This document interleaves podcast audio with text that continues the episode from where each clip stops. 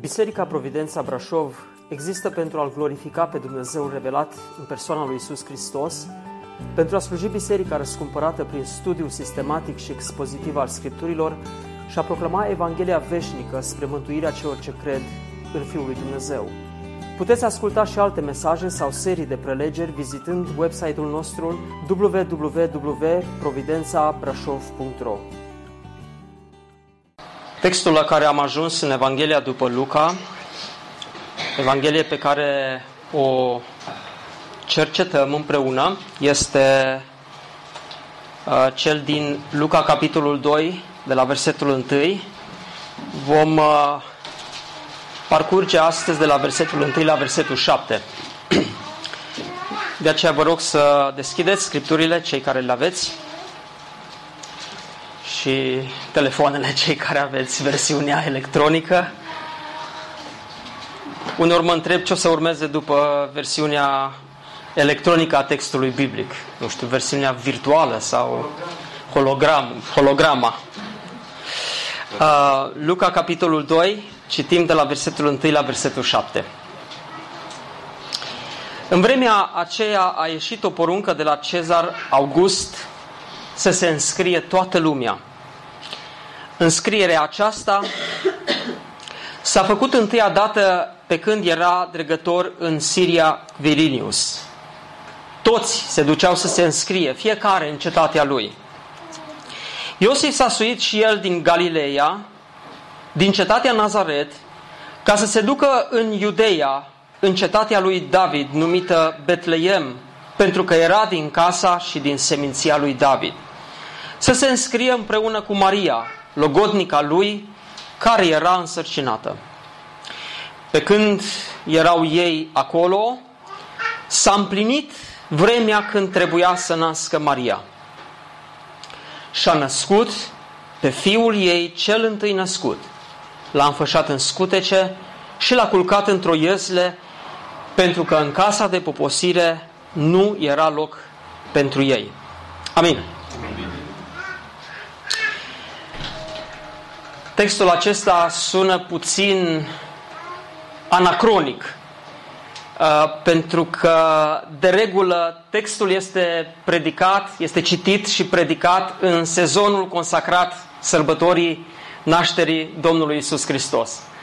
Să-l citești în mijlocul verii este ca și cum mai spune în mijlocul iernii Hristos a înviat cuiva pe stradă.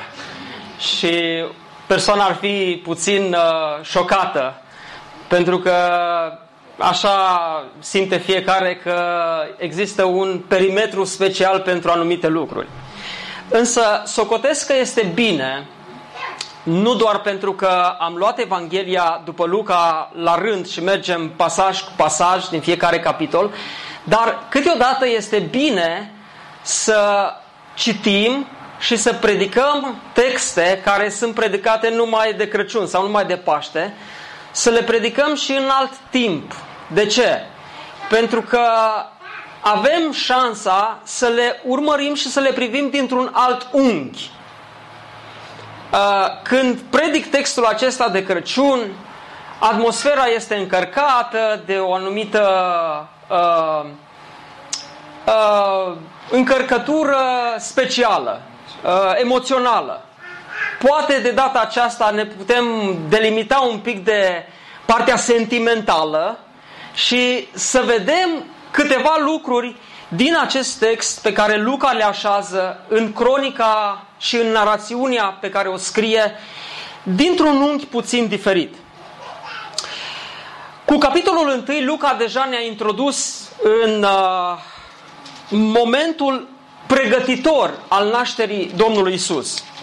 Și am văzut deja în mesajele pe care le-am auzit cum Luca uh, scrie această Evanghelie lui Teofil și spune că el a făcut o cercetare amănunțită și a întrebat mulți oameni și a studiat și alte texte care circulau în vremea aceea, și ceea ce el așează în această Evanghelie este o cercetare atentă a ceea ce s-a întâmplat în vremea aceea.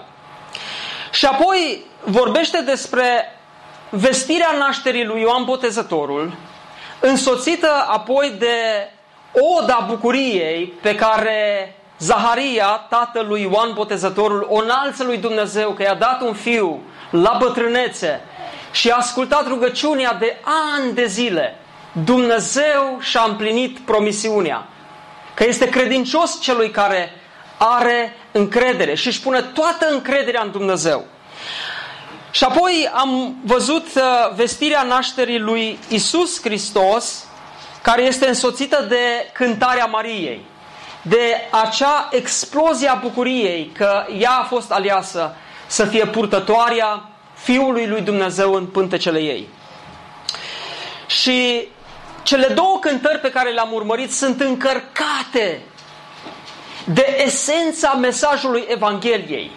Dacă vrem să vedem care este mesajul Evangheliei și vrem să-l cercetăm în Scripturi, ne putem duce la cele două cântări de la începutul Evangheliei după Luca și acolo putem să ne apropiem de miezul Evangheliei. După ce Luca a așezat lucrurile acestea ca un moment pregătitor, intrăm cu capitolul doi în narațiunea propriu-zisă a nașterii Domnului Isus. Și de la bun început aș vrea să spun, primul lucru pe care îl remarcăm în acest fragment este că narațiunea aceasta ne demonstrează că nașterea Domnului Isus a fost un eveniment real. Nu este ficțiune. Nu este plăsmuirea imaginației cuiva.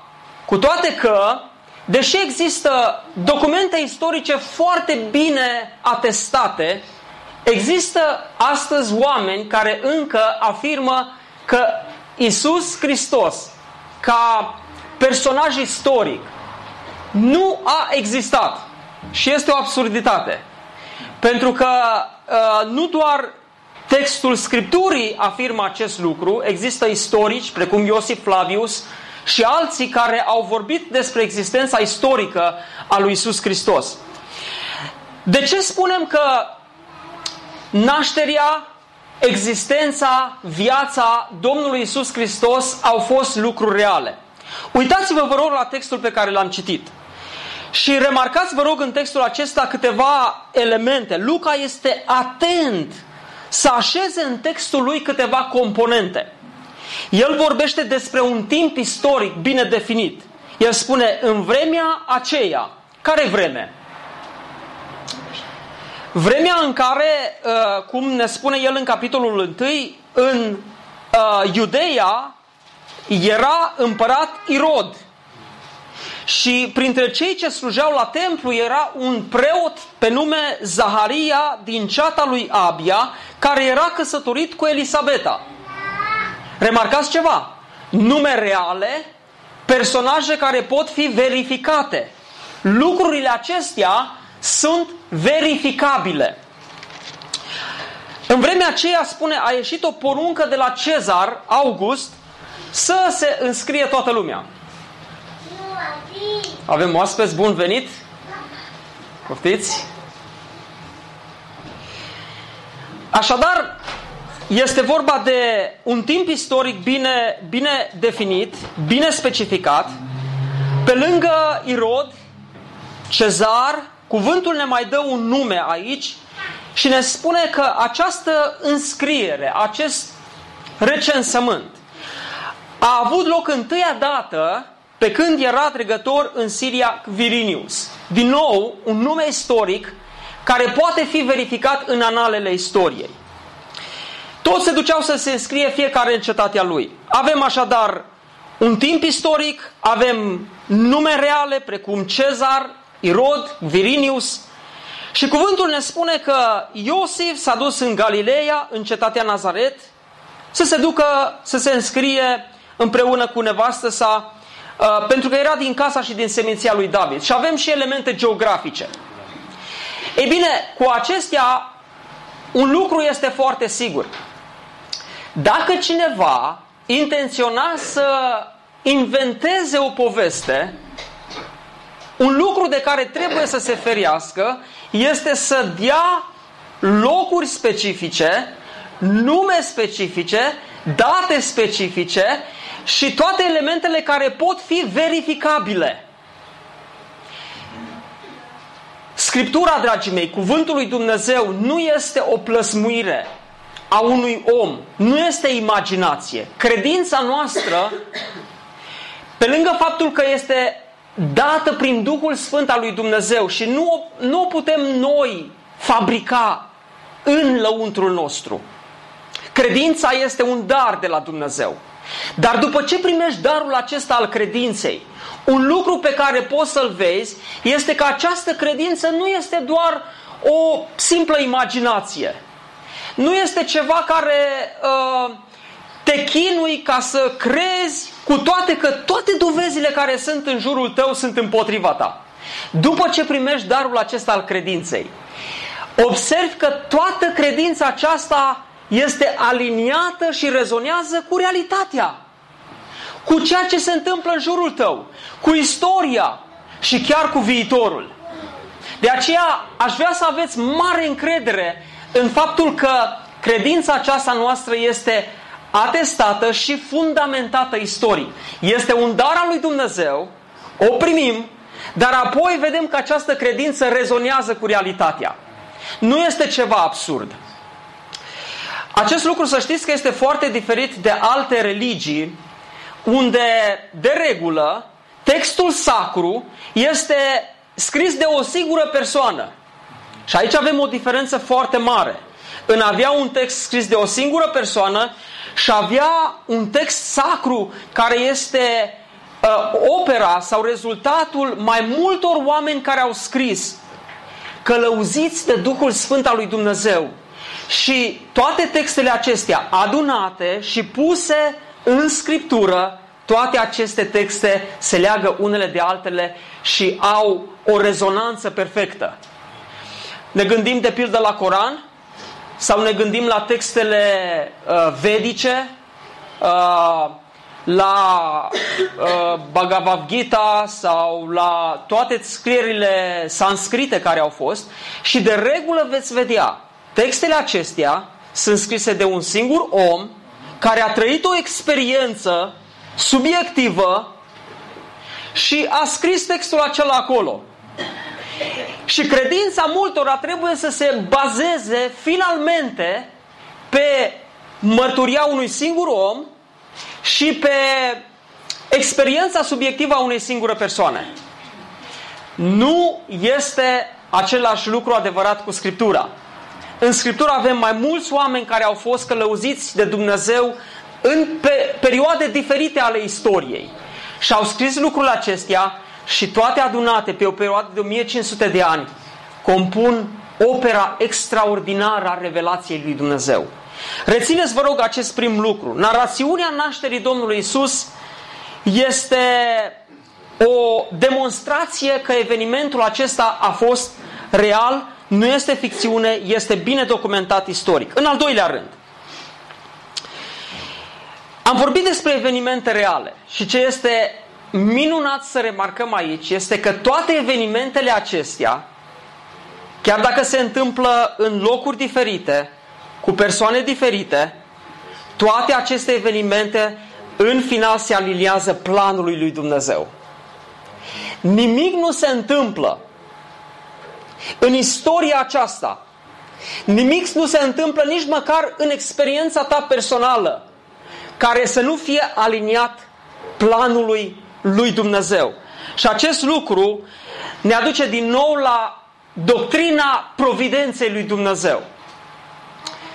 Cântarea pe care uh, grupul de închinare a ales-o în această dimineață este poate una din cele mai bune demonstrații ale faptului că nici o experiență din istoria aceasta sau din viața noastră personală nu este ceva la întâmplare. Nu este ceva care uh, este în afara unui plan specific al lui Dumnezeu. Uh, Haideți să ne gândim de pildă la Iosif și la Maria. A apărut această poruncă de la Cezar, Cezar August, un om care stăpânea în vremea aceea toată lumea civilizată, Imperiul Roman, puternic, Cezar, Cezar August. Cine era acesta? Acesta, deși numele lui este Cezar August, pus în Scriptură, nu era chiar numele lui real, era un nume atribuit. Numele lui real era uh, Octavian. Uh, și în vremea aceea uh, era bine cunoscut faptul că Octavian a fost nepotul lui Iulius Cezar.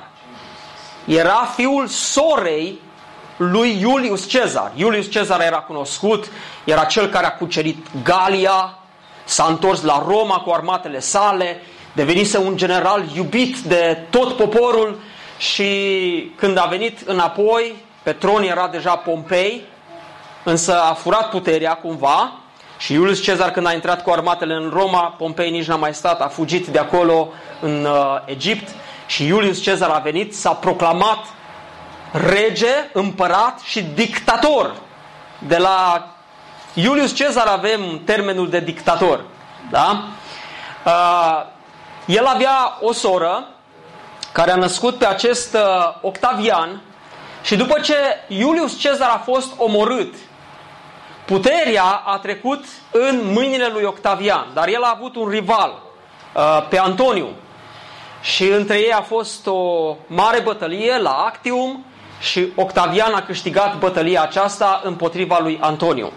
Ei bine, mai târziu, pentru că el fusese nepotul lui Cezar, el și-a luat numele de la unchiul său și a primit numele de Cezar. După câțiva ani de domnie, preoții din Roma au decis ca să-i atribuie un nume care era August sau Augustus, ceea ce însemna divinul, adică a fost divinizat, a fost ridicat la rangul de zeu. Și este interesant să vedem că în vremea aceasta în care omul încearcă să se ridice pe sine, tot mai mult, tot mai mult, se întâmpla ceva extraordinar. Cel care era stăpânul absolut al universului, al tot ceea ce a creat el, se coboară. Este o direcție inversă, ridicarea omului și coborârea lui Dumnezeu. Ioanid scrie o frumoasă poezie care spune: Cezarul August, vrând mai multă slavă decât smulsese gândul său de oțel, își înălțase temple după temple și se înălțară, se înălțară temple pentru el. Și în vremea aceasta, când Cezarul încerca să se ridice, Creatorul, ca să ne dea o pildă, a coborât și s-a întrupat ca om. Ei bine, Cezar dă această poruncă de a se înscrie toată lumea. De ce încerca el să facă înscrierea aceasta, recensământul acesta? Era momentul în care voia să vadă până unde s-a, s-a întins imperiul său. Și mai era încă un scop bine precizat acolo. Era vorba de taxe și de tributuri pe care el le lua de la toate națiunile și de la toate popoarele anexate imperiului. Deci Cezar dă această poruncă, are loc acest recensământ și acum gândiți-vă, vă rog, la Iosif și la Maria. Și aici avem printre noi două Uh, mame deja care se pregătesc să fie din nou mame.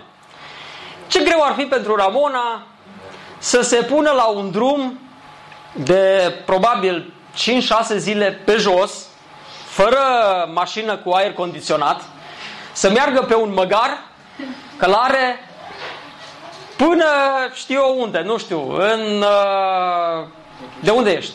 Din Moinești, da? Ei, de aici, cred că distanța era apreciabilă, da? Să mergi de aici până în Moinești, împreună cu Iulian, pe jos, pe un măgar. N-ar fi ușor, ar fi, ar fi cumplit, da? Și gândiți-vă că ei se aflau în Orientul Mijlociu, unde căldura era insuportabilă. N-aveau butoane la măgăruși să dea pe aer condiționat. Trebuia să meargă în căldura aceea toridă, probabil înfășurată într-un voal Care, care o proteja de căldură, să se ducă la o distanță de câteva sute de kilometri. Și mă gândesc că atunci când ei au auzit vestea aceasta, După ce au trecut prin frământarea aceea că Maria a văzut un înger care a spus, Iosif n-a crezut-o și în final Dumnezeu i-a descoperit și lui că este planul lui.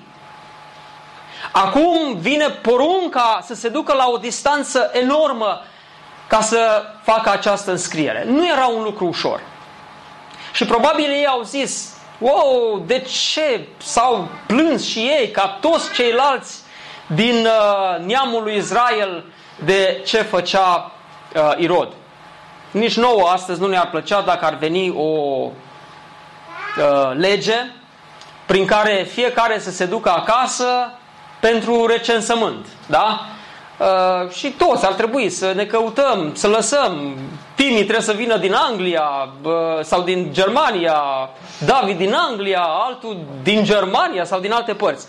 Și imediat să, să te duci acasă. Nu era un lucru ușor. Și probabil mulți în vremea aceea s-au plâns și au fost uh, critici la ceea ce s-a întâmplat. Ceea ce ei nu vedeau însă era că lucrul acesta care era neplăcut pentru ei era așezat undeva în planul lui Dumnezeu prin care El împlinea o profeție care se, împli, se, se spusese în vremea lui Mica, că în Betleem avea să se nască Fiul lui Dumnezeu. Și chiar dacă lor le-a fost greu, lucrul acesta n-a împiedicat planul lui Dumnezeu. Ei bine, ce lecție învățăm, dragii mei, din, din acest lucru? Faptul că evenimentele din istorie și din viața ta se aliniază planului lui Dumnezeu. Unii își pun probabil întrebări. Avem cu mare bucurie, spunem din nou pe Marian și Iulia cu noi. Ei s-au dus trei ani în Germania, au stat acolo, acum se întorc. Și probabil sunt întrebări. Doamne, ce se întâmplă? Încolo, încoace, alții s-au dus în Franța, știm de fratele nostru, Crau cu Elena, în Vaslui, au venit din nou aici. Timi s-a dus în Germania. Vedeți, niște schimbări. Și vreau să vă spun, vor fi schimbări în viața voastră. Și vor fi situații pe care probabil nu știți cum să le citiți. Nu știți cum să le interpretați în viața voastră. Și poate vei zice, Doamne, de ce? Nu-mi place situația aceasta. Vreau poate mai multă stabilitate. Pentru că atunci când ai stabilitate, când lucrurile stau cumva bine în viața ta, ești mai liniștit. Atunci când vine însă furtuna și te poartă ca pe o bărcuță fără uh, control bun dintr-o parte într-alta, începi să te întrebi, Doamne, ce se întâmplă? Ei bine, acolo este momentul când trebuie să-ți aduci aminte că nu sunt greșeli în viața ta. Nu sunt situații care nu au un rol bine definit în planul lui Dumnezeu pentru viața ta. Nu doar evenimentele mari sunt aliniate planului lui Dumnezeu. Cele mai mici detalii din viața ta sunt aliniate planului lui Dumnezeu. De aceea, sfatul pe care Dumnezeu ni-l dă este atunci când ai sentimentul că viața îți scapă din controlul tău și începi să vezi că uh, lucrurile nu sunt după cum ai vrea tu să fie. Ai momentul acela al credinței în care să te odihnești în suveranitatea și în providența lui Dumnezeu. Pentru că dacă în momentul acesta, în momentul acela ai tăria aceea să vezi mâna lui Dumnezeu chiar în ceea ce nu-ți place, după cum și lui Iosif și Mariei nu le-au plăcut să facă drumul ăla până în Betleem, nu uita că mâna bună a lui Dumnezeu este cu tine. A fost cu Iosif în închisoare, a fost cu Daniel când a fost aruncat în groapa cu lei, a fost cu Iosif și Maria când au trebuit să meargă la o mare distanță ca să ajungă la Betleem. Plecarea ta într-un loc sau într-altul. Evenimente din viața voastră care nu sunt adesea plăcute sau după criteriile noastre bune, nu sunt la întâmplare în viața noastră. De aceea, cred că este bine să învățăm că mâna lui Dumnezeu este cu noi în fiecare detaliu al vieții noastre. În al treilea rând, narațiunea aceasta a nașterii Domnului Iisus Hristos ne învață că Dumnezeu are alte definiții pentru măreție. Dumnezeu are o altă definiție pentru măreție. Remarcați, vă rog, că textul începe cu două nume mari. Cezar August și dregătorul din Siria numit Quirinius. La cele două nume care sunt la început sunt așezate alte două nume, aproape simetric în textul acesta, care sunt Iosif și Maria. Și când compar primele două nume cu următoarele două, vei vedea o distanță foarte mare în ordinea umană. Cezar era cunoscut, Quirinius era cunoscut, Iosif și Maria, cine era? Cine erau? Nimeni. Erau niște oameni neînsemnați. Dacă i-ai fi întrebat, ai fi făcut recensământul acela și la fiecare om întrebai, știi cine este Iosif și Maria? Nu știu cine este Iosif și Maria. Știi cine este Cezar August? Bineînțeles. Oamenii se uită la ceea ce este înălțat între oameni. Și adesea, când te uiți la cineva înălțat între oameni, se produce parcă o atracție magnetică spre a atinge poziția acelui om sau acelei persoane. De ce credeți că este o așa mare atracție pentru prezentările de modă, de pildă? Când te uiți la o prezentare de modă, mai ales partea feminină, când se uită, aproape că se identifică, fiind acolo pe scenă, îmbrăcate așa, suple, frumoase, da? Este, este atracția aceea. Bărbații se uită la oameni care au putere, la oameni care au probabil resurse financiare, la oameni care au probabil putere politică. Și se naște dorința aceasta de a aspira spre acele poziții. Și este atracție pentru oameni să înalțe oamenii. Dar aduceți-vă aminte că atunci când uh, prorocul Samuel a fost trimis de Dumnezeu să ungă un împărat peste Israel și a fost trimis în casa lui Isai și a întrebat uh, unde sunt fiii tăi? Avea șapte fii. Isai i-a adunat pe cei șase dintre fiii săi și i-a adus în fața profetului. Și profetul s-a uitat la primul dintre fii, înalt, frumos, bine făcut. Și el a spus, cu, a, cu siguranță acesta este împăratul lui Israel. Și Dumnezeu îi spune, nu, nu, nu este. Următorul, și ăla, mușchiulos, bine făcut, frumos, arătos. Cu siguranță acesta este atunci fi, uh, împăratul lui Israel. Nici acesta este. Și rând pe rând, toți fiii, bine, vlășganii lui Isai, au trecut unul câte unul și au pierdut testul.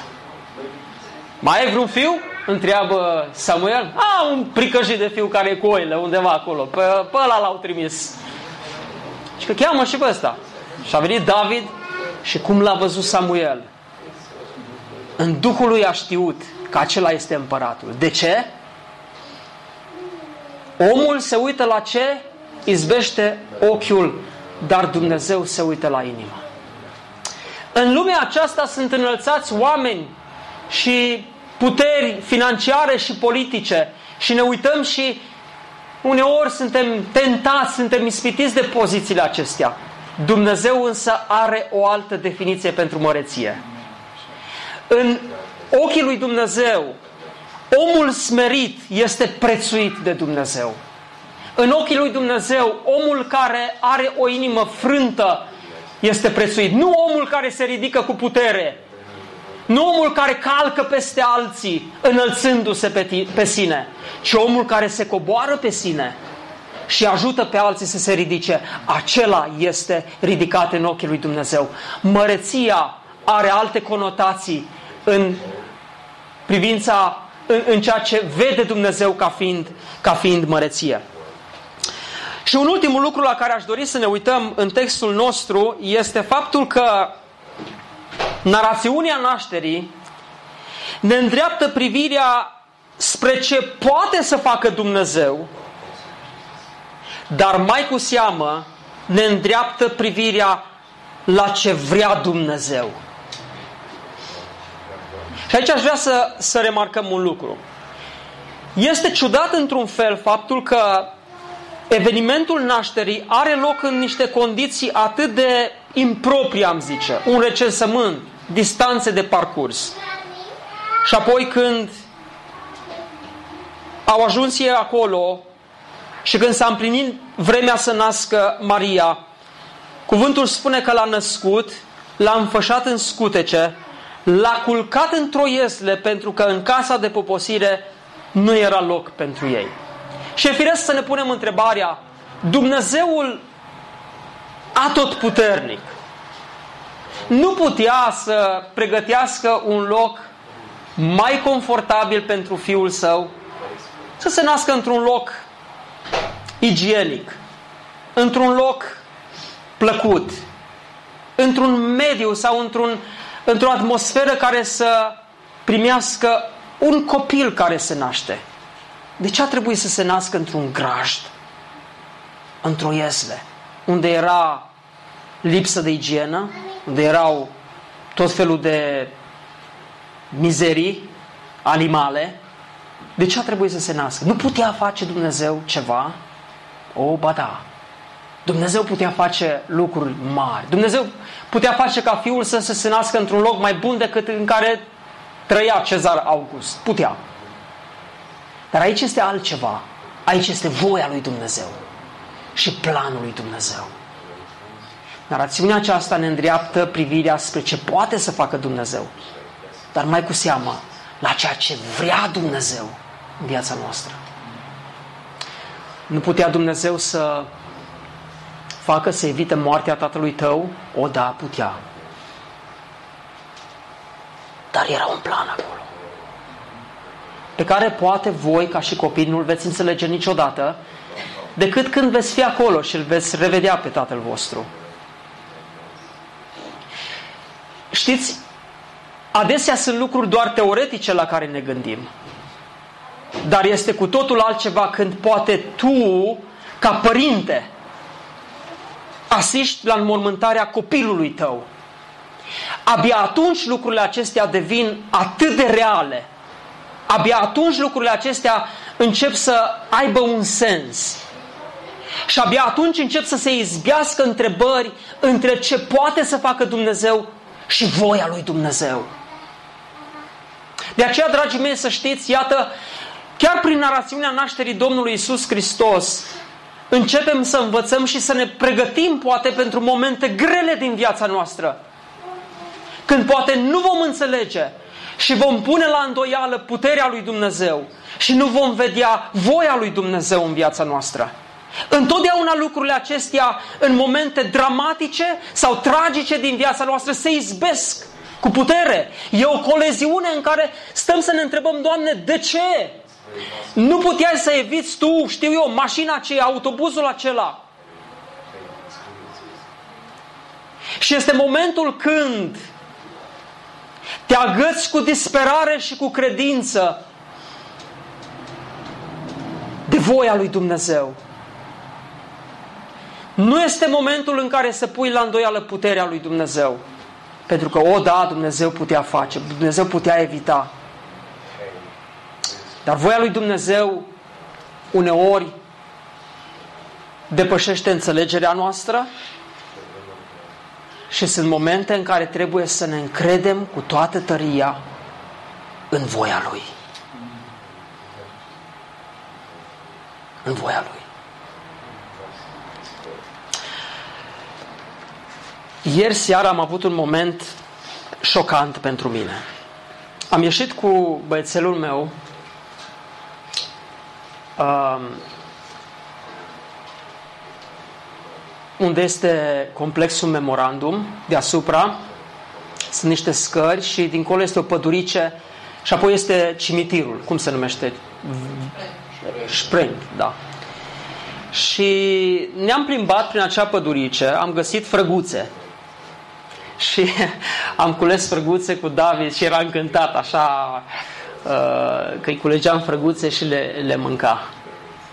Um, și apoi ne-am oprit la un moment dat și David s-a uitat și a arătat cu mâna spre cimitir și m-a întrebat: tati, ce, ce e ăla acolo? Și eu spun: eu un cimitir. Uh, vă spun momentul acesta că este prima dată când am avut cu fiul meu o, o, o discuție la, niște, la un nivel neașteptat. Și zâmbiți pentru că știți, poate vă, vă amintiți de momente când ați discutat lucruri ca acestea. Și el mă întreabă: ce e un cimitir, tati? Și eu spun: este un loc în care oamenii pun pe cei morți. Asta și s-a uitat, s-a gândit și mi-a pus întrebarea: tati, toți oamenii mor? Și spun: da, toți oamenii mor. Și apoi s-a uitat la mine și a spus: și tati, și tu o să mori?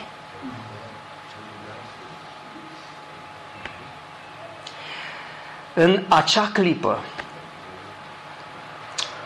am trăit un șoc realmente, pentru că fiul meu îmi punea o astfel de întrebare. Și am spus: păi dacă ți-am spus că toți oamenii mor, și eu o să mor, când o să fiu poate bătrân.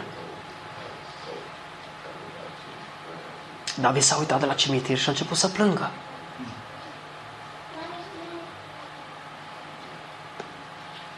Mi-am dat seama că poate trebuia să-i spun altceva.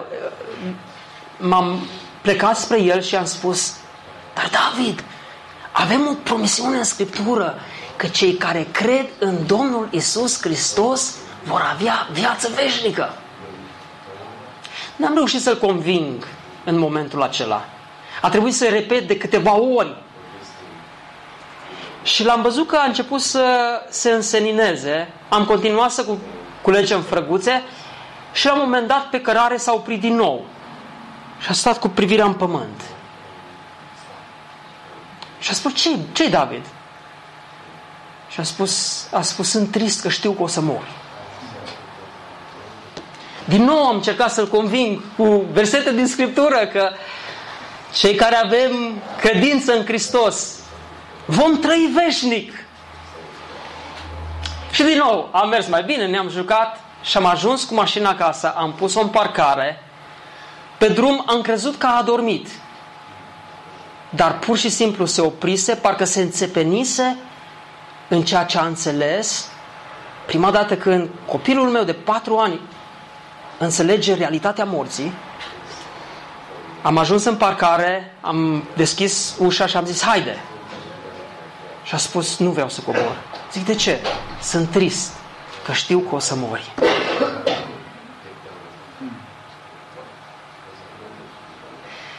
În sfârșit, l-am convins, sper să uite. Însă, dragii mei, da, este o realitate pe care până și copiii de patru ani o pot înțelege. Dar chiar, că, chiar dacă este o realitate și parte din această istorie, din această lume căzută în păcat, noi știm un lucru: voia lui Dumnezeu, voia lui Dumnezeu este ceea ce este cel mai important lucru în viața noastră. Și dacă trăim în voia lui Dumnezeu, așa cum a citit sora noastră versetul, ce poate să ne despartă de dragostea lui Dumnezeu? Ce putere? Nici măcar puterea morții. Nici măcar puterea morții. Și chiar dacă noi vom plânge pentru copii, părinți, frați, surori pierduți, și chiar dacă alții vor plânge pentru noi, voia lui Dumnezeu este ca cel ce crede să nu guste moartea veșnică, ci doar moartea fizică. În această voie, dragii mei, ne putem cu toții odihni în această zi. Amin? Amin. Am învățat așadar că această narațiune a nașterii este un eveniment real. Credința noastră primită prin Duhul lui Dumnezeu rezonează cu istoria, rezonează cu lucrurile bine fundamentate. În al doilea rând, am învățat că aceste evenimente sunt aliniate în planul lui Dumnezeu și ceea ce se întâmplă în viața ta este în planul lui Dumnezeu. În al treilea rând, am învățat că Dumnezeu are alte definiții pentru măreție. Și în ultimul rând, am învățat că Dumnezeu, da, poate, însă voia lui Dumnezeu este bună, plăcută și desăvârșită. Nu vă îndoiesc de acest lucru.